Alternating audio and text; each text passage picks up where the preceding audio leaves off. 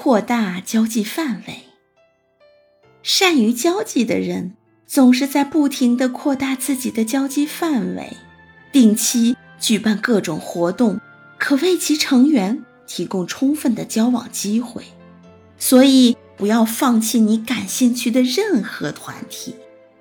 善于交际的人总是在不停地扩大自己的交际范围，认识一个新朋友等于进入他的社交圈，从而又认识一批人，不断地产生倍数效应。我经常鼓励我的学员这样做，并给了他们相应的一些建议：一、广泛参加各种团体活动。对于参加联谊会、集训、研讨会，或志趣相同者的夏令营、冬令营等活动，都是许多人在一起的集体活动。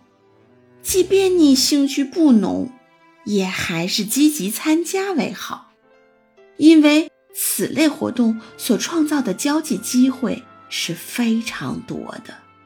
比如，有些不喝酒的人，稍微喝了一点儿。就把心里话全都倒了出来，从此与这些人结成了好朋友。如果你总是说“乱哄哄的有什么意思”之类的拒绝之词，那么以后就不会有人再邀请你了。各类社团组织、学术团体聚集着各种人才，大家志趣爱好相投。有共同语言，可以相互切磋技艺、研究学问。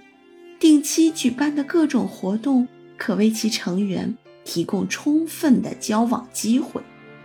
所以，不要放弃你感兴趣的任何团体。二，好好利用与人合作的机遇。与人合作的过程，也是交友的过程，为扩大交际范围。提供了良好的机遇，因为共同的事业是寻觅知心朋友的前提条件，不可错过与人合作的项目，而且还要积极寻找共同完成的事业，才可广交朋友。三，培养自己的好奇心，爱好、兴趣广泛的人，易于同各种人交朋友。